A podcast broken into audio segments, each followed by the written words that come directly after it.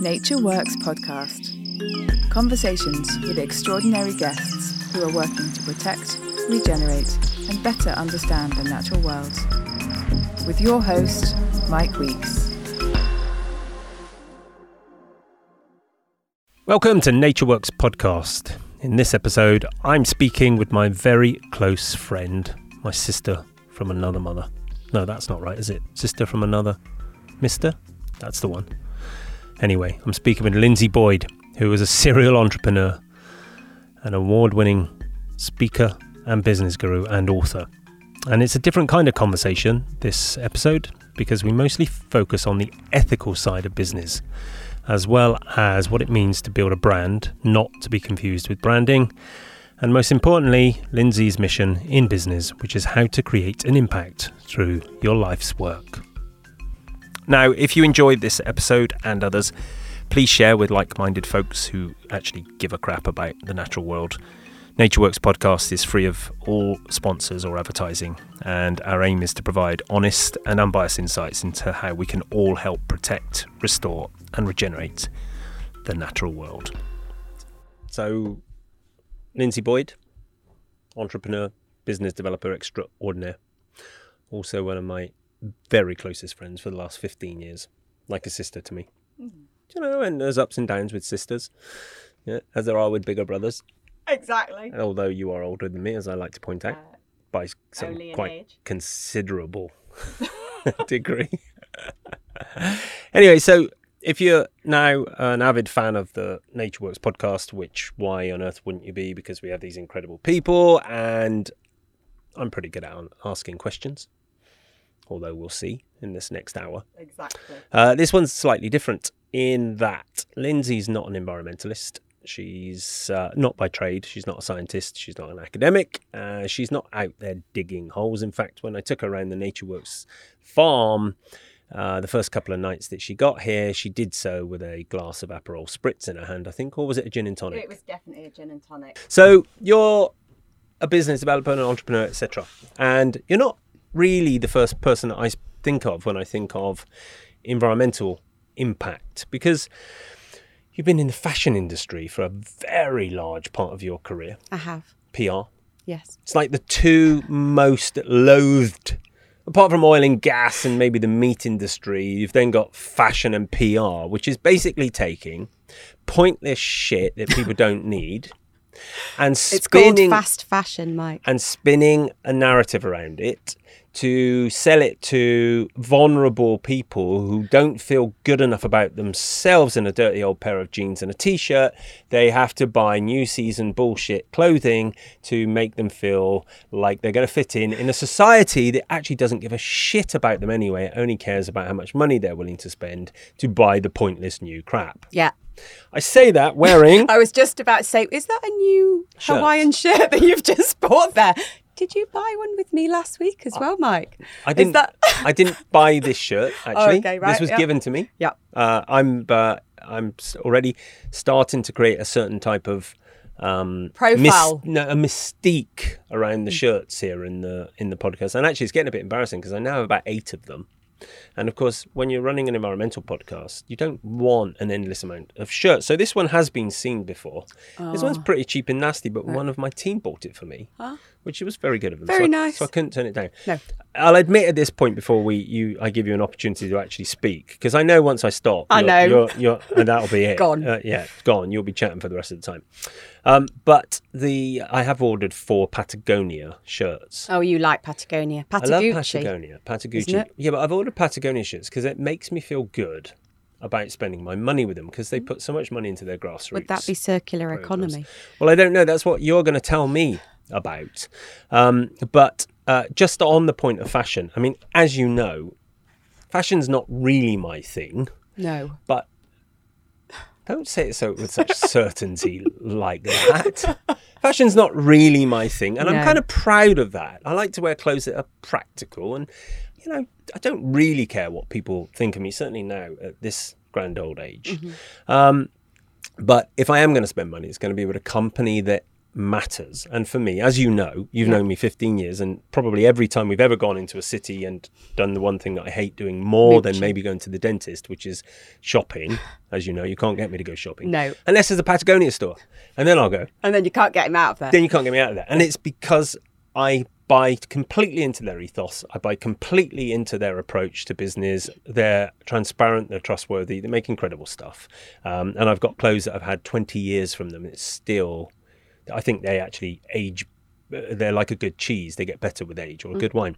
So I talk about Patagonia and I talk about shopping and PR because this is what this conversation is about. It's about companies that have the ability to impact. It's about companies that are doing well in the world. And I know you're working on something that is so next level, next generation out there to enable companies to make a huge impact. And I've been joking about calling it the asteroid project because it makes so much impact. And if you don't get that, I'm talking about the asteroid that impacted the Earth and wiped out the dinosaurs. Um, which, of course, anyone listening to Nature Pod- Works podcast would have got that because they're an intelligent bunch. They would. Hence, they're listening to me. Yes, of Nature course. Works Yes, podcast. yes. So, with all of that said, uh, why don't you tell people a little bit about your background, about your hideous years in fashion PR, and how it is Talk about framing. and how it is now that you have come to a point where you're working on global level impact projects that even the UN are willing to introduce you uh, over. Um, Linz, okay. it's time for you to speak. Oh, I'll sh- thank you. I'll shut up now. Thank you. Thanks, Mike. Look, as you know, I left school at a very young age um, of 15 with no qualifications. And when I was 12, I stood in the kitchen with my mum and I said to my mum, Mum, I'm going to leave school. And you know me very well. I come, my parents are traditional from an academic background. And my mum thought I had two heads and asked me what on earth I was going to do with my life. And I said to her, It's all right. I'm going to be like Oprah Winfrey. Now, at the age of 11, saying that to my mum, she really thought that I'd lost the plot. But there was something, look, at a young age that I saw in Oprah that I thought, oh, that's interesting. I then went on and built four businesses. This is my fourth business. But at the age of 18, I moved into that shallow industry called fashion and retail. And I owned my own shop. And I actually got my first taste of what it was like to build a brand and build a business at that young age. At the age of 20, I then set up a footwear manufacturing business around the world and spent a lot of time in Korea and manufactured shoes. And I was the only woman in the factory. It was the same factory as Nike. And then we distributed those shoes around the world, and I had seven distribution channels. And I sold the company to Caterpillar when I was 24. And at that age, like you said, I went on and what I describe as built, renovated, and refreshed some of the most famous brands on the high street. So, yes, I worked with people like G Star, Wrangler, Superdry, pretty much every brand on the high street. And there was a lady that I worked with called Katharine Hamnett that was um, an activist. She went and saw Margaret Thatcher in a slogan t shirt, and she was the one that really stood for farmers. And she was the very first woman about 25 years ago that was doing anything with organic cotton when nobody had even heard of organic cotton. And I got to work with Katharine for seven years. And I did a big project with her called No More Fish in the Sea, which we took over the whole of Selfridges. And we did these slogan t shirts with, Kath- with Kate Moss and Naomi Campbell and all these big celebrities. And they were pretty much the only one, she was the only one in the industry that was doing anything impactful. And in 2011, I was completely fed up. I had been do- building these businesses, building famous brands, making these companies a shed load of money for a long time. And you're right, it was 20, 20th century thinking. Fast fashion, these businesses only cared about commodities, they only cared about commercial gain. And I stood there and went, I'm out. What am I doing this for? I have n- I know how to build businesses. That was the skill set that I had. And I stood and I went, I looked at that girl aged 11 and I kind of went, okay, where's she gone? And I'm going to build a fourth business. And this business, I'm going to transfer all my knowledge to help companies increase the value, the valuation of their company, but also the main criteria is that they would build a business that would lead with purpose and impact and make a positive change in the world.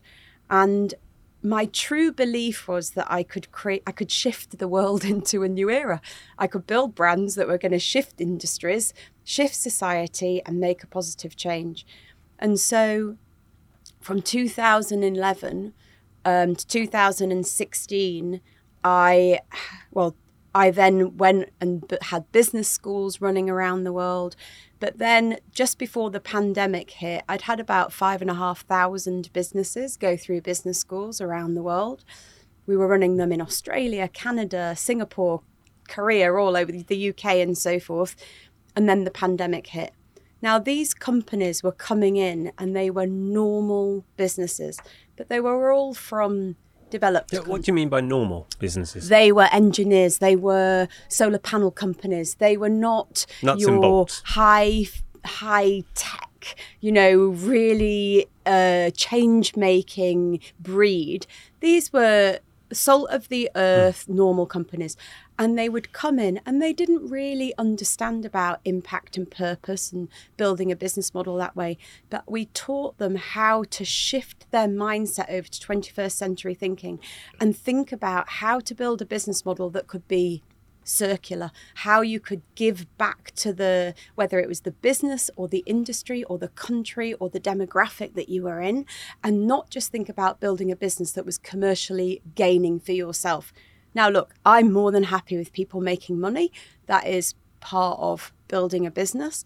But i believe that you can build a business to impact change and actually give back to the community or society what then happened was the pandemic hit, and my vision was to create One Earth, a place where you could have developed and developing countries come together.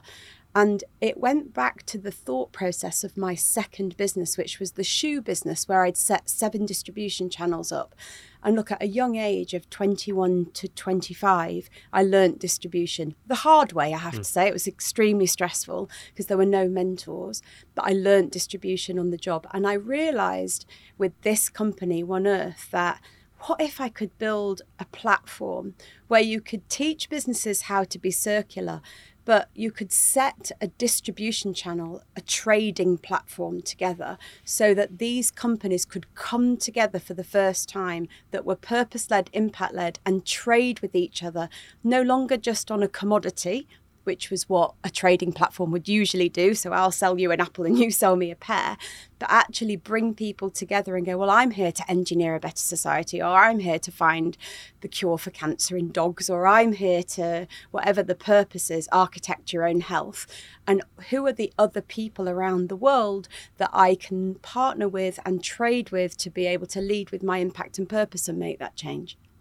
So I launched One Earth, my technology platform, in the pandemic and had a couple of thousand businesses come around me in 10 days and started helping them navigate their way And a couple of thousand in 10 days. I, I had 2,100 businesses come around me in 10 days. When you say, so these are businesses that you've already Yeah. reached out to or you've trained, uh, they've been through your business school. So they so what happened was pre the pandemic because I'd been running the business schools, I'd also been teaching at the London Stock Exchange the elite program and I taught those businesses how to build brand equity value because a lot of them were IPOing. And I also taught for the London Mayor's office how those, uh, for three years, how their businesses were going to trade internationally. So I had quite a big network around me, but it was a physical network, not an online network. And when the pandemic hit, I had businesses come around me and they were terrified. Like people were crying. A business in, you know, I can think of one in Australia, 43 million in revenue. Very traditional business that had been in my business school and they dropped to zero revenue overnight and people were scared.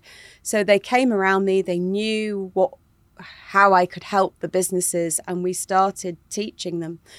um, over a year process how to literally shift their business model over to go through a pandemic and a recession, but actually lead with purpose rather than leading with commodities. So a lot of my businesses ended up getting on like Channel 7 News. My guy in Australia, who was, uh, I call him Mr. Tomato Man, he now he just got funded by the government a million for his beehives. He was um, giving, he was all about saving the tomato, regenerative farming with tomatoes. He got on the news because he was giving all his pizzas around the, the city and so forth. So, Okay, so we'll go into what the One Earth platform looks like and how all that works in a bit. But let's just rewind a little bit to the idea of businesses that lead with impact or lead with this idea of impacting.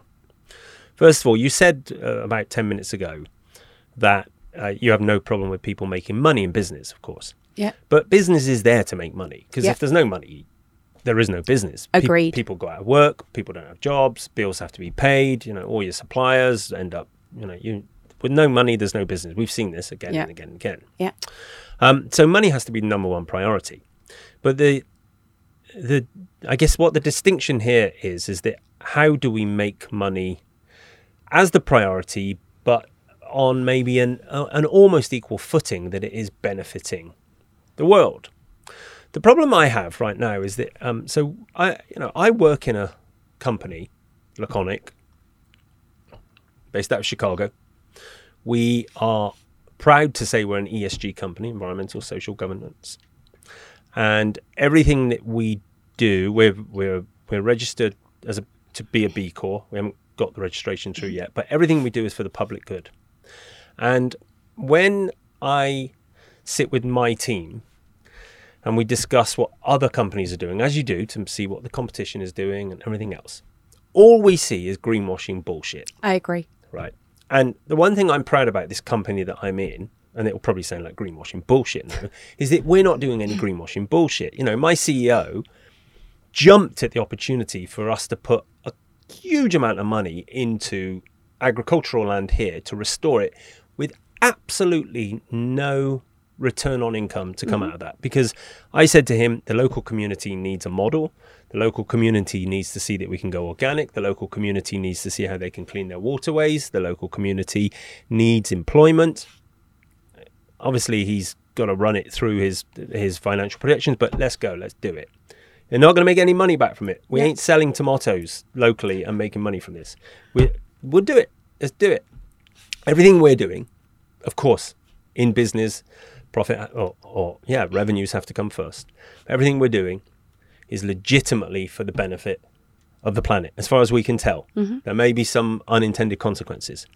So when you've got 2000 companies coming to you all saying they want to impact is it not a fear response where they're going shit right now the number one way for us to make money is to pretend that we give a rat's backside. I've already swore three times in this podcast now, which is a problem because Grace, who's our producer, is gonna uh, is gonna kick my butt for doing that because she told me not to swear. Um, it's because I'm so used to Of course. f bombing when I'm with you. Sorry, Grace. So, so my skepticism over 2,000 companies is that maybe one some tiny little percentage of those companies are actually doing it because they want to make impact.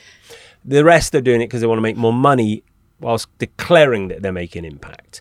The great greenwashing or the great so- social washing system. Um, am I correct in that assumption? So let me just explain. Most of them come to me not for purpose. Most of them haven't even got a clue about impact. And what we teach them is how to build an ethical business model that drives in what I describe as the end to end of the whole of the business model. So when I go and teach at the stock exchange, I teach them brand equity value. What you're talking about with your company is the brand equity value of the business, which doesn't sit on the balance sheet. It's not tangible. There's no, it doesn't, you can't see it, but it's called an asset.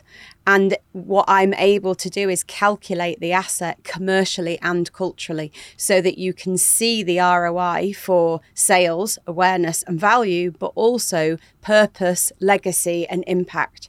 And so when I work with these businesses, they'll come in and the main thing that I say to them is if you want a branding exercise go to a branding agency we don't do branding I've never done branding in my life and building your business Wait, wait, wait, wait. You wrote the book, The Business of Brand. Yeah, brand is the business model, not branding, which is oh, the logo. Which is the logo and stuff. Okay, got it. So got what got I it. teach people is to build an end-to-end business model. Now, B we have a lot of B Corp companies, and I've I I know a lot of the B Corp team, and we are the ethical business model they do the certification so a lot of the people that go into b corp come onto my program to learn how to drive purpose and impact into the business model now yes I help businesses increase their valuation. There was a guy that came to me. Um, he was 12 million in revenue. I built him out, uh, you know, an investor document, and he sold for 96 million. Over what? Plumbing company. So, wait, so you built him out an investor document, and then from the document to the new evaluation. Yeah, What he was the time period and what for did he have to do? 96 million. What did you do? I mean, for the, I mean, I'm sorry if uh, there- there'll be plenty of people now wondering what the hell this has to do with an, an environmental podcast, Then maybe it doesn't, but I need to know. Okay. So, so what do you do from 12 million to 96 million, which, let's face it, is based on the uh, the the buyer perceiving the value Oh, great. because that you can't generate unless you said it was over five years. You can't generate twelve to ninety six million dollars in in increased value unless it's perception. Unless he hired a thousand people and got a lot more contacts. So the main thing that you're looking to do, there's three layers that I talk about when you build a brand. The first one is you need to find the asset of the company. What's going to increase the value? Where are the assets? Um, most people will talk about assets and they'll say the assets in the brand, in the product, in the channel, in the sales system. What I do is then link that to the purpose and the impact. So, what's going to get you out of bed in the morning? And then connect that with the emotional air, the emotional journey of the customer. When you do that and then design the commercial model behind that, the products, tangible and intangible, the channel, the route to market, and the sales system and the infrastructure around that, I can then look at where the business is today and then what is the business going to be in in the future. And then once you design up to the future to understand, okay, you may have started out being um, a plumbing business, but you end up being helping people to understand about how to live a more fulfilling life or whatever. Then you turn back to where your business is today and remodel the whole business to to be able to then design it out for tomorrow. Okay, but that sounds really conceptual. And I don't understand how a plumbing business can help people. That wasn't his purpose. No. Okay. All right. So, so which is a bit of a sends us down a bit of a wrong rabbit hole. So, what was the? Because we're not talking about the actual plumber, and I know everyone, every one of these companies you're talking about is legitimate. I know you. You know, this you're not just pulling these out of your No, I've got out of thousands. your of them. mystery. No, I know you do. I know you do. That's why you're in here. Oh, Uh, thank you. On the on the uh, nature work. only the most validated of people. Step in here, Linzi. I tell you. Um, but um, what? Give me the real example from a plumbing company perspective. How did they end up stepping into a intention of purpose that uh, is impactful and beneficial to? I, I guess it's more to society rather than the environment. Is Yeah, it? Yeah, so they were more to society. Yeah. So what would give us an example of what so they their thing was around the people, so the culture of the organisation, Right. and the main thing for them- internally, internally, and also the plumbers. Okay. So their whole thing was about well-being, and their thing was about how do you drive from a place of just being a plumbing business, but you know, very good revenue and so forth, to look at how do you increase the well-being, the work, the well-being of the people. How do you look at um, showcasing that in the brand. How do you bring that onto an online platform? Job satisfaction. Job satisfaction. How do you showcase? How do you build all the brands of the plumbers so that you can see who they are? That so that they're not just faceless plumbers and so forth. How do you then build that onto a tech platform? How can they those plum- plumbers then build out learning programs and so forth? So, in all these companies that you're working with, where is the f- focus that is related more to environmental impact and climate change and all the really big problems Yeah. that are relevant, not just this podcast, but me Yeah. personally. I mean, I, you know, I worked for over a decade as a coach, and I've worked in organisations, as you know, and all of that stuff. And uh, I, I've, you've got to look after your people, number one. But unless you look after the planet, there on there's nothing left for people Agreed. right? We have to look at it in a hierarchy that you can talk about. Well, we have to have growing economies. Great, but if the planet there's no oxygen left, there's no fish in the ocean, there's no trees on the hills, Yeah. there's no point having a growing economy uh, because we're all going to Yeah. perish over not in decades, but certainly over hundreds and hundreds of years. And I would like to think that my great great great grandchildren actually look back and go, ah, yeah, that was the generation that did it. So the- the the impact for me that I'm really interested in is the environmental impact. Where do those businesses start putting their attention? So look, the journey was that I wanted to create the face of modern business, but ultimately the face of the modern world. My belief was that everybody should be seen and heard, no matter where you lived or the demographic that you lived in. And developed and developing countries, it shouldn't just be that the privileged should be able to get that. It should have been that whoever you are, it doesn't mean that Get to be seen and heard. yeah, get to be seen and heard. It doesn't mean that everybody's going to be successful, but at least everybody can be seen and heard. So the journey evolved for me from the plumbing company, but the journey evolved for me where we I was always building ethical business models and I- Even in fashion PR. In fashion PR, I was looking at how to integrate the purpose. So I started out with the journey with Katharine Hamnett and so forth, and Yeah. realised I do remember you mentioning her years ago and how your connection to her, and, and I do she- also remember some of her products birthday. and everything. And yeah, Um, but as it evolved out, my main thing was how do we drive a circular economy? How how am I because I'm building that type of business model anyway? How do we look at bringing industries together and societies together to be able to make the change? So I brought together recently 10 global chambers on my One Earth platform and built them. A, government yeah, chambers, government chambers. Yeah. So not local. No, no, no, no. Government chambers. Yeah. So Indonesia, Singapore, Netherlands, um, Africa, uh, Zimbabwe, um, UK, uh, UK. So Glasgow is the leader. So uh, that we launched it at COP26 with the Glasgow Glasgow chambers, and we wanted to create a legacy project where we could bring initially ten global chambers together to race to net zero. One second. I know I told you that we only had an hour, but you don't need to speak so fast. Okay. I, uh, I just need to be clear. I was telling you to race in this, but I think we'll be all right. We can always go over a little bit. Um, so I brought to get so with a man called Richard Muir who headed up the Glasgow chambers. I brought ten global chambers around the world, and we decided we were going to build a city on my Earth, and that meant that On your they. digital Earth. on my digital we haven't One explained Earth, what that we is haven't. We it's to- a digital Yeah. One Earth. There's a digital One Earth that's been built, which is a essentially a digital twin of this planet that we live on. Yes. And so in this city, they were going to bring businesses in and we were going to help them to understand how to race to net zero. So that meant the best practices from each country. Each country is running a month. So Glasgow starts with rege- regenerate, regeneration. Um, we've got Israel doing food Regeneration of what? regeneration of farming, regen, uh, or, you know, all different Regenerative types. agriculture, yeah. Um, you've got Israel doing food tech. You've got Singapore looking at green finance, and they're running the month where they're running roundtables, keynotes, discussions, helping to give the best practice to all the different businesses that sit in all the different chambers around the world in their city. Okay, let me just let me just because it's quite uh, tricky for people to track probably. So, you've built something called One Earth. One Earth. This is a a digital twin of planet Earth. Yes. The purpose of One Earth is so that there can be a digital twin for companies and for countries even or Yes. cities to have their own digital real estate Yeah.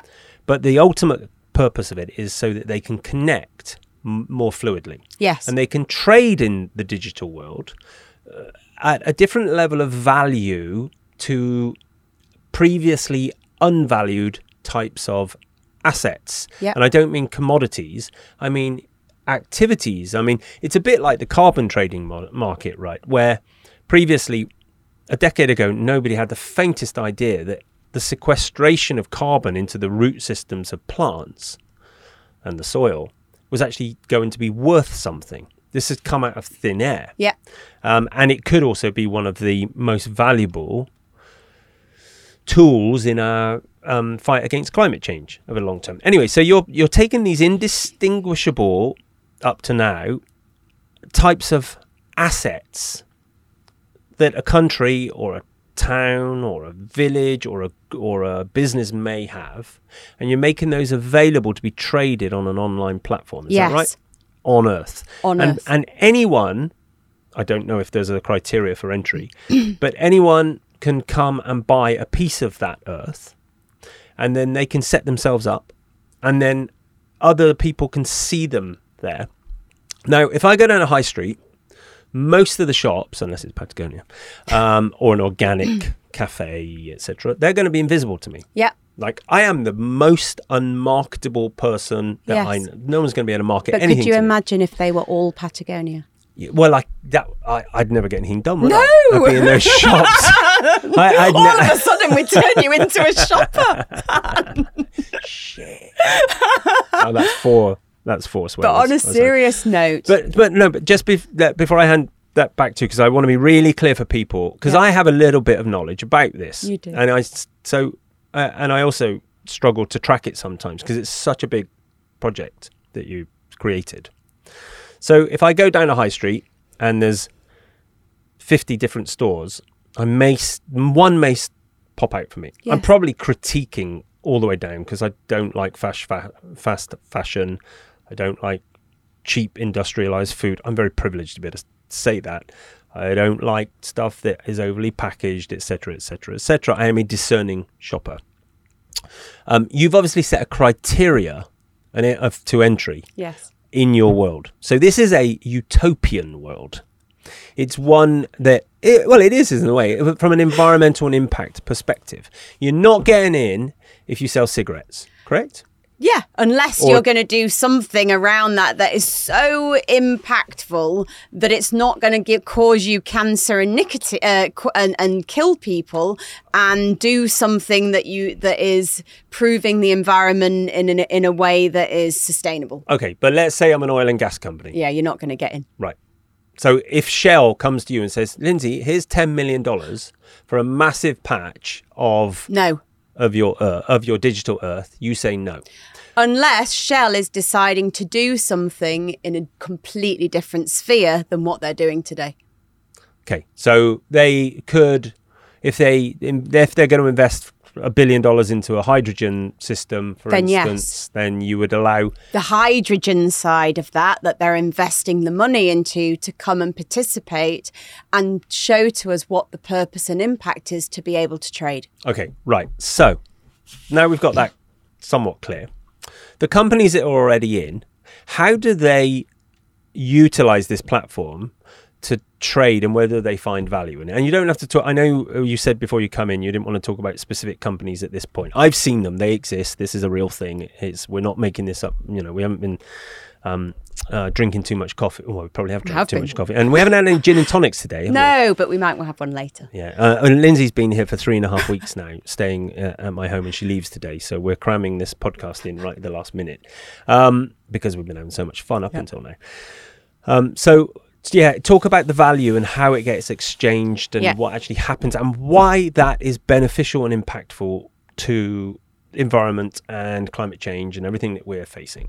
So it's an integrated community system.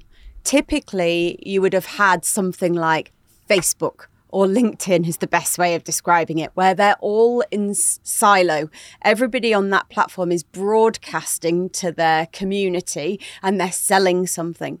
What we've built is an integrated community system. So we have business leaders, industry leaders, societal leaders, and world leaders, and they're all on the one platform. The criteria is you can come on and be a single individual person. You do not. Oh, you have, can. Oh yeah. So I could have my own little plot. You can have your own little. we can have house. a NatureWorks farm. You- plot yeah. and podcast room on there as well. Well, that's the, the vision is to build a, a whole pod, uh, radio station on the earth, so everybody can have their different podcasts on there. Um, and we would love to invite Nature NatureWorks onto Thank you very much. So yeah, you can have your own. We, we say you can either have your own house. You you might come on and go. Oh, we might actually quite like to build our own land, and we'll invite different people into our land. Yes, of course you can do that. A little commune. You could have a. You should. You could. And I'd Would like you be to on be my? in. would I'd you like be in my commune? I'd yeah, love would, to be in your you? commune. Yeah. We've talked about communes for a long Yes. time, haven't we? Yeah. Um, otherwise, so that's an individual person. Um, otherwise, I have um, a lady called Julie King. Julie King lives in Australia. She's been in the travel industry for the last 38 years and very well known in the industry. She was all about reshaping the future of travel. The travel industry got decimated, and how do you create sustainability? How do you look at what's going on in travel? How do you create a cleaner travel and so forth? She brought 47 advocates, but each advocate has 1,000 to 100,000 people in their network globally. They then come into her city. They all come together to talk about what they can do in the travel industry, but they're also helping to campaign together, trade together, and learn together to understand how to reshape the future of travel. So instead of having to lobby to governments to say, please make this change, what we're doing is building the communities together. And if you have enough people in these communities leading the change, you don't need to go and lobby to anyone anymore. You can make the change through the impact in society, and then brands typically move to change because enough of the consumer is demanding the change. Now she's in the travel sector. We have an oceans one. We have a bees one. I want to talk to you about the bees. Yeah. Um, we the, we have my beautiful guy Sav the bees in Australia. We have um, one that's uh, looking to open with us, which is all about uh, women in football and being able to really support um, ethical football and how that works. We have the chambers with the global chambers, with the 10 global chambers. What you're then able to do is cross pollinate using the bee analogy Hey. and and be able to bring the travel industry with the oceans or the bees with the chambers or you know whoever it might be and because when you go up to a higher level and look at waste or sustainability or what's going on in travel or something that's going on in the oceans there's a lot of different topics that go across different industries or societies and because we've got hundreds of people inside these cities, each one can come together and then they're able to learn and trade together in a different way. Okay, so the obvious part of all of this, or the unobvious part, the obvious question for me is how on earth do you interact with it? Because what is it on my phone? Is that my Oh, laptop? okay. Is it what's the you what's the user experience? Yeah. Because it's one thing to walk down a high street Yeah. and be surrounded by stores and prospects, but there's another to come into the digital world. So what's the, the I know you've been working on this for years, and and uh, and I know you're a perfectionist, so I can only imagine that the user experience is an extremely. I saw your deck beforehand, and it's one of the best decks I've ever seen, and I've Thank seen you. hundreds of business decks from my time working in um, you know in LA and amongst startups and done a few business decks myself. But yeah, yours is incredible. So what's the user experience? How do people interact with it if they were interested in having their own little plot on? So it's a gamified world. Um, I have I've been working on this. I visioned it out in uh, in 2011, um, and I've and I you know I raised my first money to build it in 2016. Um, you come on, you get an avatar, you're or you can be yourself if you want, but you can create an avatar. You then get a virtual house. Your house gets put onto a street. So it could be in Australia or Canada or Singapore, wherever you are. I can choose where I live. You can choose where does, you does the does the space run out over time like the real world or do you just keep building up or you no, so keep- you can keep building. So you could start with a house and go, okay, Linzi, I want my own city. Um, we are going to be doing islands, and I'm hoping to bring Bali on there. I've been, I got, I got flown out to Mauritius to um, to speak in Mauritius. So Mauritius are looking to come on and take Mauritius. Um, so that's very cool. So the real estate is related to the real world, is it? It's not. You don't have fictional islands on there and fictional. you have a virtual house. Yeah. No, but what I mean is, is that Singapore is where Singapore should be, and its Yes. size is relevant relative to yeah. the real. Singa- so Singapore is where Singapore is. Yeah. It's a global And so. Earth and so on. And you then go into Singapore, and then there's streets uh, with houses. And so you can choose whether you want to start off with a house, or you may go, do you know what? I'm NatureWorks, and I would actually love to come on and have my own city, or I might do my own farm and we could create you a farm. And you might bring different people into your village and build it out that way.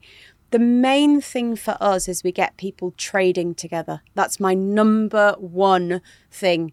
Because when I can get people trading together, they're then going to go and impact the change. And I don't know any platform that's been able to bring developed and developing countries together and be able to get them trading on one platform. And that was my vision of building One Earth. Okay, so I come on, I build out uh, a ten hectare, hectare ten hectare NatureWorks farm. Um, I don't know what's growing on it because I don't know how well the, good, good the soil is wherever I've built this thing. Um, but and in fact, that's a good question. So I've I've bought farmland. Ha, what's the relevance of that to the real world? And where is this trading going on? Because it's not all just make believe. There's real money involved here. There's Yeah, real people's lives and livelihoods, and and there's it impact, which we're going to get onto. But what the hell am I trading? Yeah. And and So um, the next layer of the platform that's about to be built is the trade side. So you will be able to trade time, knowledge, or money.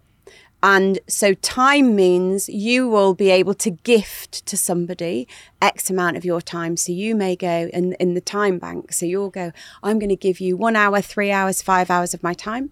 Knowledge means I'm going to share knowledge to a value. So you may go, Hey, Linzi, help me build out my business. And I'll go, Hey, Mike, teach me about regenerative and so forth.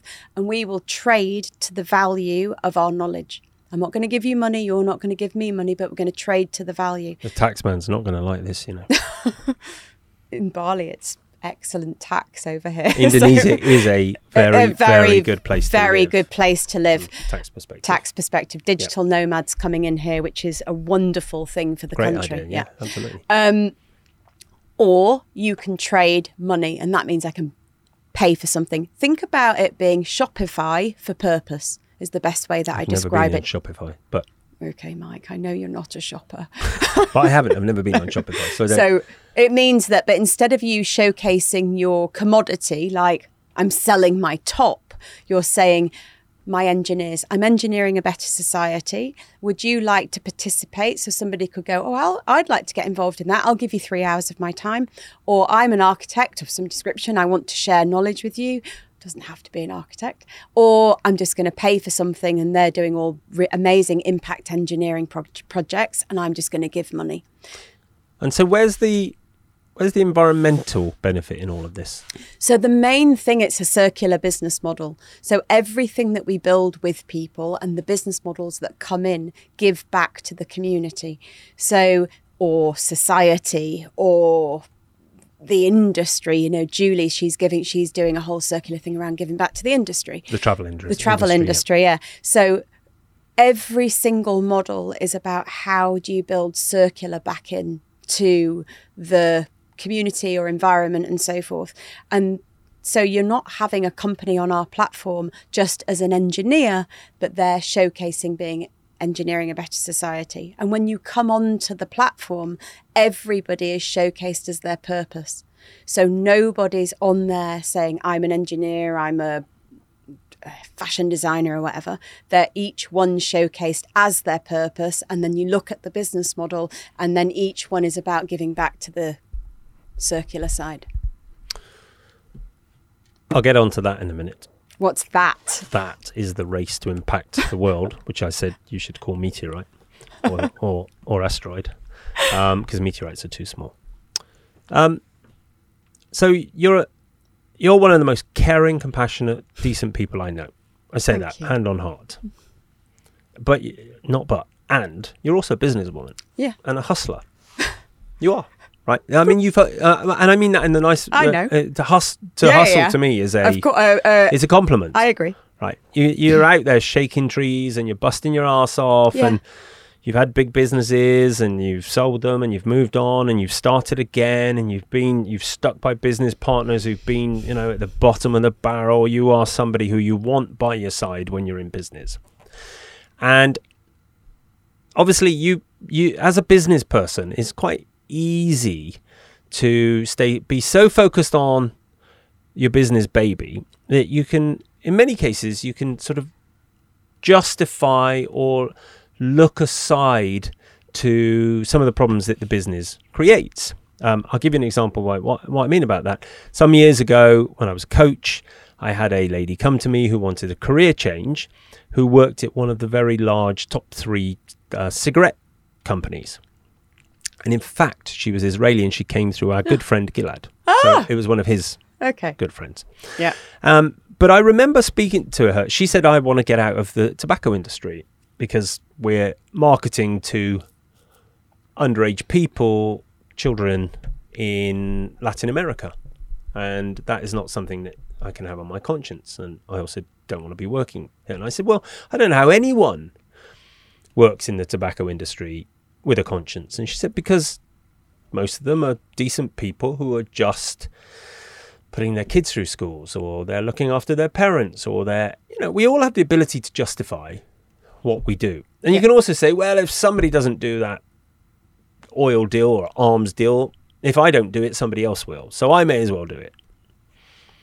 Um, where do you see your blinkers to working with all these businesses that are saying they want to impact the world we've already established that a majority of them, or may, no, we haven't established a majority, but a percentage of them will definitely be just doing it to make bottom line. Some of them genuinely do want to make an impact. But where do you see your own blinkers when you're running these businesses and creating, developing these businesses, where it it, it it's business first and planet second? And I ask you that because I ask this question of myself almost every day or two working in the business room to just to check, like to really ensure that have I really stepped out of a different world where it was all about making money into a new one where it's about having impact, where it's about helping change the world? Because I care so much about my kids and their future and your kids and their future that if I don't do it, I will die a guilty man. Mm. That's why I'm doing all of this because I don't want to die a guilty man. I want to feel like I was a part of it Yeah. right? But I also know that I've got blinkers sometimes, and I go, well, you know, I get paid to do this, and I get a wage, and I need to make money, and Yeah. and so where do we, where do, where do you draw, where where are you blinkered in this, or where could, where's where's the drawback in what you're doing? I think if I was going to build a business that was about commercial gain only, there is not a cat in hell's chance I would have ever picked this one. Right. No way. No, why why would I do that to myself? This is not the business for that. Not that it won't make money because I've got a smart brain and I know how to commercialize things. So of course. But my driver, a bit like you, was I was on my fourth business. I'd already built businesses. It wasn't anymore about like, oh, I need to now do another business to prove myself that I can build a business because I kind of ticked that box. The main thing, and that's why I started the conversation with, I genuinely felt like I was here to shift the world. I genuinely felt a bit like you. If I lay on that deathbed and I haven't done something to shift the world with the knowledge that I've got of how to build businesses and how to do this, then I've failed. I failed my kids, I failed I failed everyone around. And so, look, I woke up one morning, I was in Mallorca, and I kind of said to Gary, who you know very well, and um, husband, my yeah. husband, and I said to him, Have you got a pen? And I sat down and I literally, in five hours, drew out the One Earth platform. I've still got it on my iPad. And I knew that there was something greater that was needed to be able to bring people and industries and society together. For me, it's not the easiest business model. It's probably one of the hardest business models I've ever tried to create. And when um, Facebook came out with the metaverse, my lady Claudia Edelman, who I've worked with for many years, she's been in the UN for 22 years, she rang me up and said, Oh my God, you built a purpose metaverse. You were four years ahead of him, and I don't think anybody realised what you were doing. And It's not hard to be ahead of that. And that well, I, fellow, I get it? that, mean, right? Of course. But the reality is that um, my blind spot genuinely is that I don't know whether my brain and my vision and so forth is so forward thinking that the world needs to catch up with where I believe this can be at. And but I'll I'll tell you what, I will die trying my damnedest to make sure that when I lay on that deathbed, I have managed to bring developed and developing countries together so people can be seen and heard, so they can trade in a way that is ethical and sustainable, and that people can build circularly. some years from now, maybe it's two, maybe it's 10, I think our children will look at us and go, thank you for going into this line of business and doing what you could to make the world a better place rather than Yeah. just selling cigarettes, Yeah. for instance, to use the metaphor or to use the reference that I came up with earlier. So, this is the race to impact the world. Board game. It's a board game. Now, as you've noticed the last three weeks, He's ignored it. I don't completely. play, but because I don't play board games. In fact, I think they should be spelt B O R E D. Boring games. It's been really difficult with my two beautiful sons, who I want nothing more than, than to spend time with. And Dad, can we play Monopoly? And I'm oh, I really just like board games. I did play Monopoly once with them. well done. Thank you. And you guys have all been playing cards. We whilst have. I hasten to add, I've been working Nearly every night, actually. Every single night. Yeah, you've been playing cards. I haven't played cards with you because I go to the office every single night. Um, but there's a board game in here. Mm. Why don't you tell us what this is all about? This is not product placement, by the way. It's not intentional. It's, It actually isn't. it's not. But um, this actually is a part of the conversation we just spoke about. And why did you choose a board game, first of all? For people that um, had worked with me, it was always a massive passion that I created a family board game that would help people understand how to lead with impact and purpose. And I really wanted to pass on the knowledge to kids. And look, at the heart of everything I do is education. You know that. Like, I'm, I am an educator. And my biggest passion was what if I could teach kids that they were no longer just building out a business, but they were a brand and that they could lead with purpose themselves, which is this Google fame side. So instead of them going online and thinking that they were going to be Kim Kardashian or somebody like that, no, I know you love her, Mike. I actually don't. I know I do know what she looks like. It's not true. I know, but there's another one who's even more famous than her, who I don't know what, that- Right. what she looks like. I know Kim Kardashian's the one with the very curvy. Yeah, yeah, that's right. I'm just, Yeah, I'm, I'm but there's another one, isn't there? That's even more famous. Is that right? Uh, I don't know. Kim Kardashian is pretty famous. So the whole reason for the board game was to teach teach families actually together how to build a profile that could lead with purpose. And then when they got to the middle of the board how they were going to then build how they were going to buy businesses that were impact businesses and then when they get to the center of the game how they could be guru fame and trade the money and tr- sell the companies and get impact points. And the race was around how the person with the most impact wins the game. And it took and it I used my method that I've been using for many years of building a business and I adapted it to creating a board game. It was an absolute love project because it took me about three years. And in the pandemic as well, it was very difficult to create because you have to play the game. And Here yeah, it- here it is. So, without because a lot of people will listen to this on just on audio. Yeah, It's a podcast, even though we are uh, using video to record. yeah. So in front of me is a uh, a board, I guess, for want of a better description, um, with one, two, three circles within each other, and it says on here things such as Google Fame. Google Fame, Google Fame. Are you allowed to use the word Google on your board? yeah, game? to Google it is a verb. Oh, is it? Mm-hmm. Well, I know it is, but it's not a trademarked term. Well, no, because Google fame is you're Google famous. That's oh, meaning that you're on Google famous. Then you've got industry fame, and Yeah. then you've got guru fame, which in the middle it says you have reached guru fame. And then there's a whole bunch of square, well, sec- oh, look, that pops mm. over. You have impacted the world. What are you known for? So just give us a, a, a general overview of, of what this in, aims to do. If I if I'm buying this for my kids, what are the benefits to my children? And what age are we talking? Eight plus, it says. On Yeah. So the main benefit is, and and this is what I teach people: what do you want to be known for? So it's not about having a career that's just around a skill, but it's around what do you want to be known for. So if Kai wants to be a climber, as an example, Kai's was my son, son. then I say to him, well, what does that mean? Okay, so you want to support the mountains, you want to help other people climb. What is it that you're known for? So when you pick a character in this, and you can see at the side, there's lots of different. You can be a doctor, an activist, a YouTuber, a I'm sports glad you person. put a zoologist on there. I'd like to be a Zoologist. zoo- zoologist. Is it being a YouTuber is a thing, isn't it? Yeah, massively. Yeah. Isla, my daughter, wants to be a YouTuber, and so or actress. And Do you so feel like forth. you failed as a parent when she says she wants to be a YouTuber? Uh, well, then I say to her, So, what do you want to be known for? So, her thing is about kids learn stuff, and it's all around how she teaches kids to learn stuff. So, she's got loads of different videos around that. So, the main thing for the game is first teaching kids how you show up. So, if you show up like Kim Kardashian or whatever, you lose points. If you do something, I in- don't even know what that means. Hold on a second. Hold on.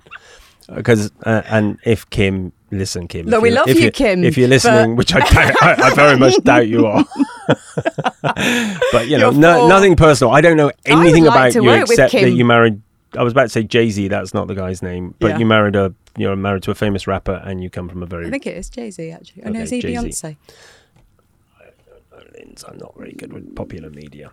Um, so Kim and your husband Jay Z, and it's not Jay Z, it's the other fella. No, it's. Yeah. Um, I think she divorced him.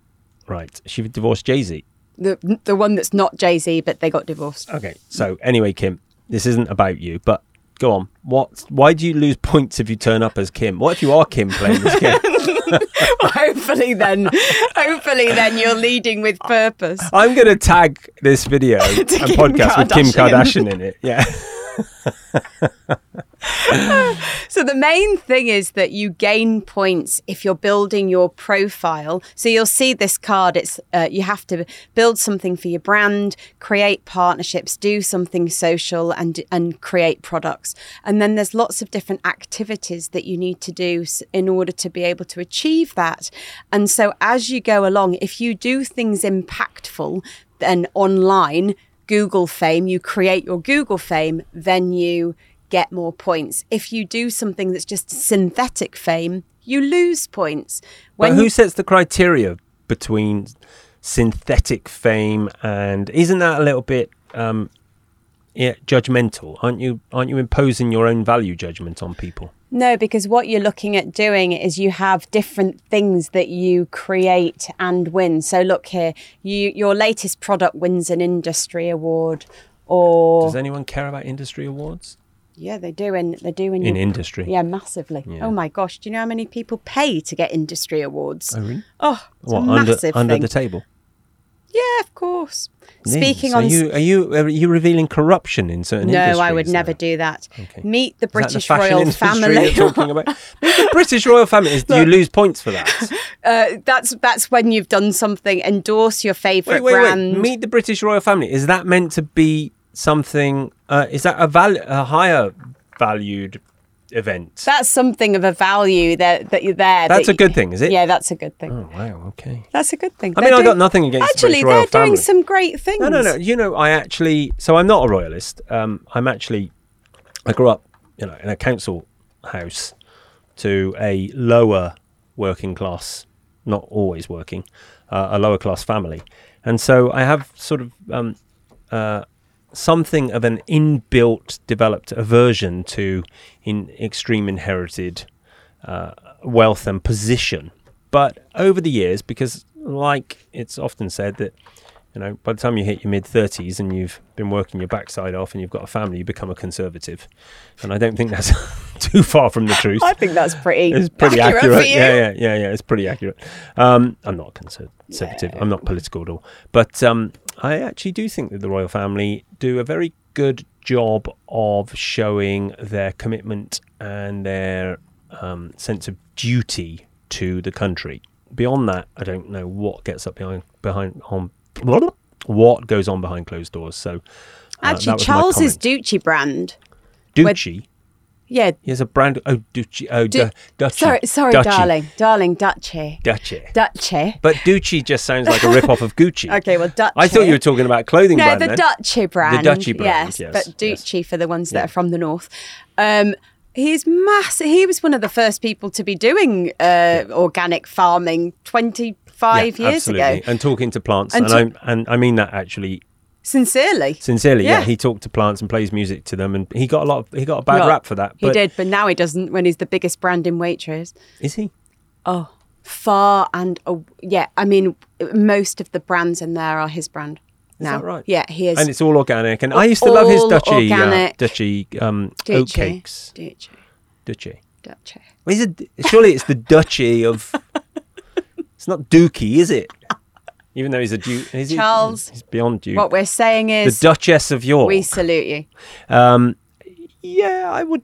I wouldn't bow, but I would. I think you would. no, I wouldn't bow. No, No. I wouldn't bow. I don't bow No. in front of before people, but I would. You I give a would be nod. very respectful. Respectful. Yeah, Of course, I would use the word "sir." Of course, Yes. but I wouldn't bow. I would No. never. No. In fact, uh, there's another story to that, but I won't go into it. Uh, when I was banned from somewhere in Mallorca for not bowing Oh, to uh, uh, appro- appropriately to Right. royals. Yes, Well, we'll move on from I don't that. bow to people. So when, Um, meet the British royal family. Okay, so we'll move on from that because we've killed that one. Uh, partnerships, raise awareness of your cause through a new social media program. Okay, so I get so it. that's this layer. Yeah. When you get into the industry layer, you're then buying impact businesses. So it's teaching kids how to buy impact businesses. And when you get into the middle layer, the guru fame layer, that's when you've got your foundation and all the businesses. So support a homeless charity that provides rooms in four star hotels, I like back a construction business that achieves its purpose of engineering a better society, run a joint campaign with a purpose led bracelet business to spread positivity around the world. These are all our businesses. oh, they're real businesses. They're all Oh, real nice. businesses nice. from our schools around the world that have impacted change. Winning, uh, you've won an award for your documentary for Global Social Media Star about finding a cure for cancer in dogs. That's Rodney in Canada. Um, partner with a TV doctor. Do you remember who that is? I do Who has written four global best-selling books on how to care for your own health, Hmm. Mr. Rangan Chatterjee. Uh, so all of these, this is our um, uh, this is a company that's all about Christmas and the magic of Christmas, honoring childhood forever. So they're all businesses. And what we did was we showcased all the businesses, not all, I mean, there's about 40 of them, but a, a number of the businesses um, in the board game so that it taught kids about what did a business mean. And then we're setting up a website so people can actually see the businesses and talking about Are you concerned that you're just making a bunch of um, of uh, little capitalists? capitalists. Yeah, capitalists. You're you're teaching children to be building businesses and and to, I mean, to build a business, you have to be a capitalist, right? You have to uh, deploy capital to make capital.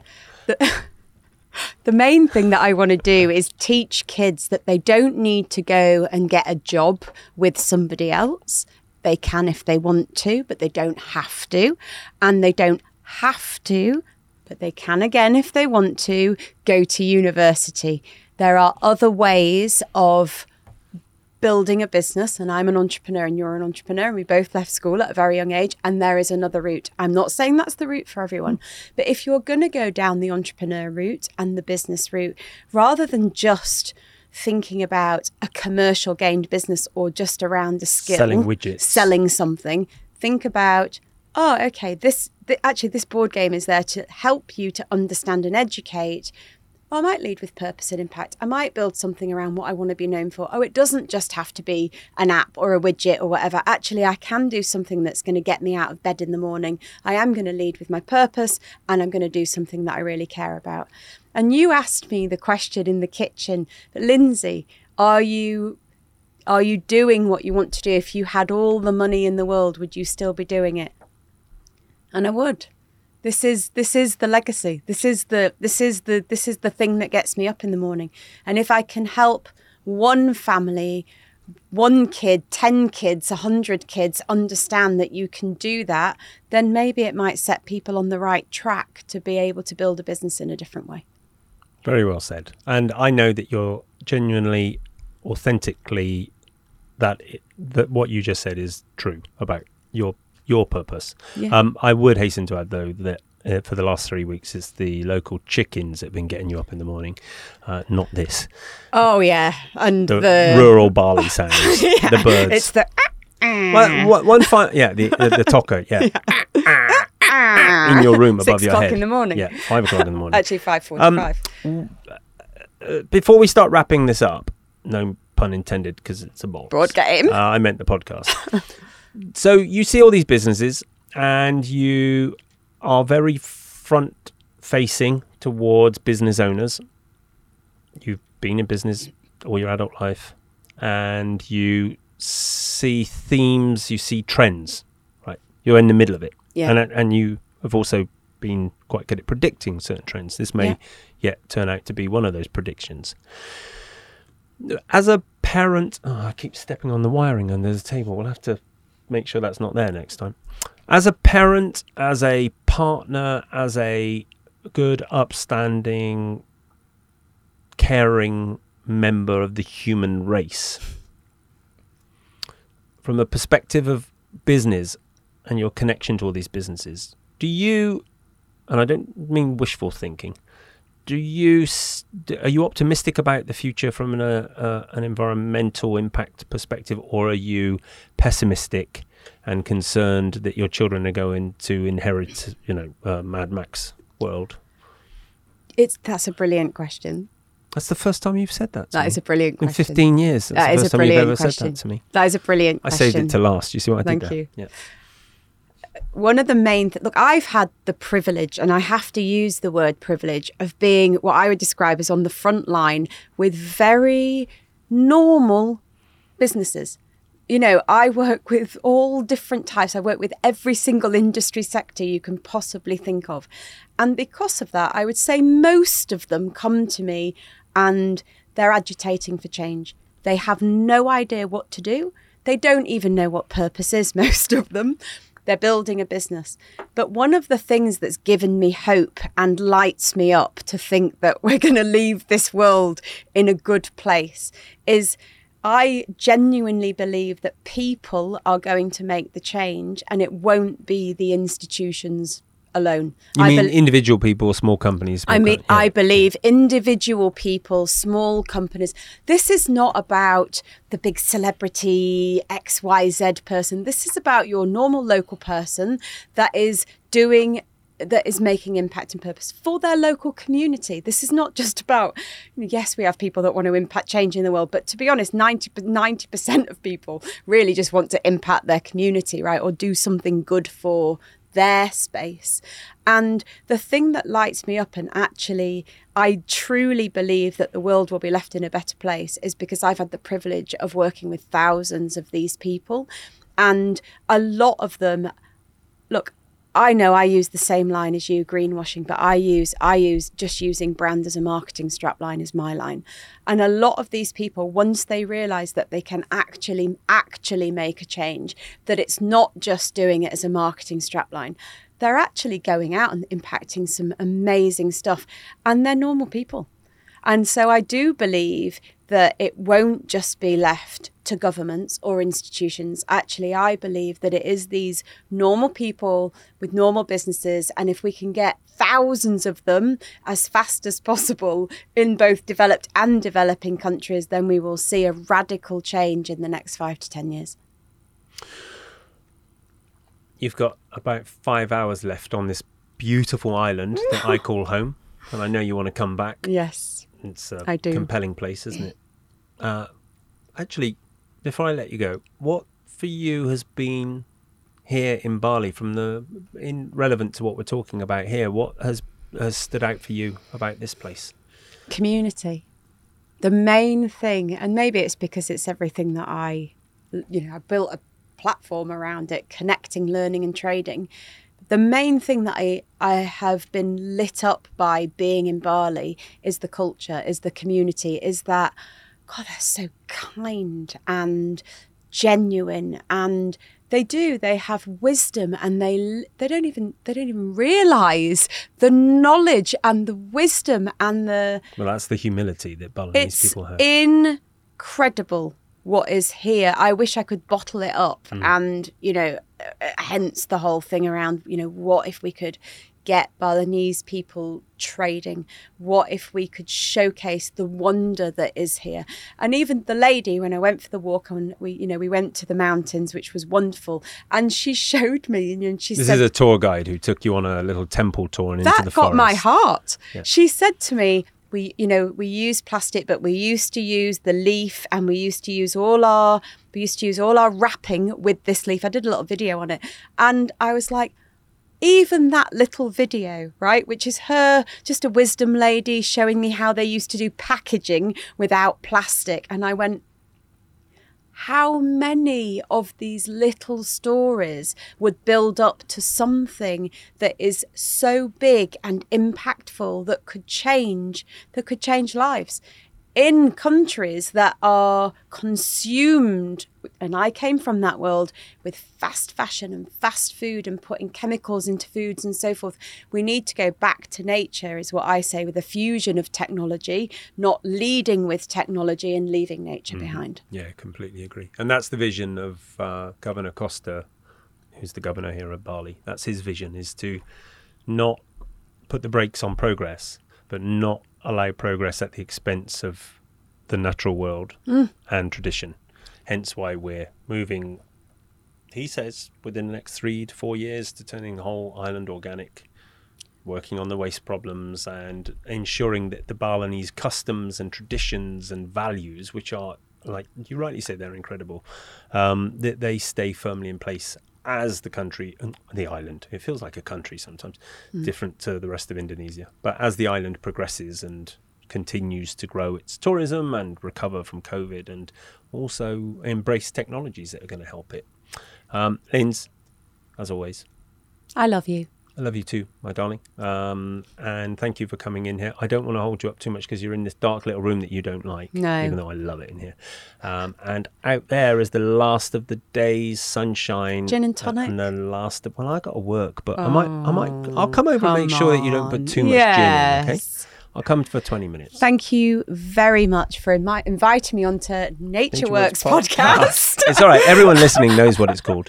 Um, you know, but it has been a real honour, and I know that I'm an unusual. You are. you're not a um, conservationist. You're no, not a. Um, but I'm an special- unusual person to bring on, but I do feel like person. it comes from a different place, but a relevant place for Totally. Yeah. nature to well, work. you know what? If we're not, if we're not ensuring that businesses take an ethical and a environmentally focused stance, then we're screwed.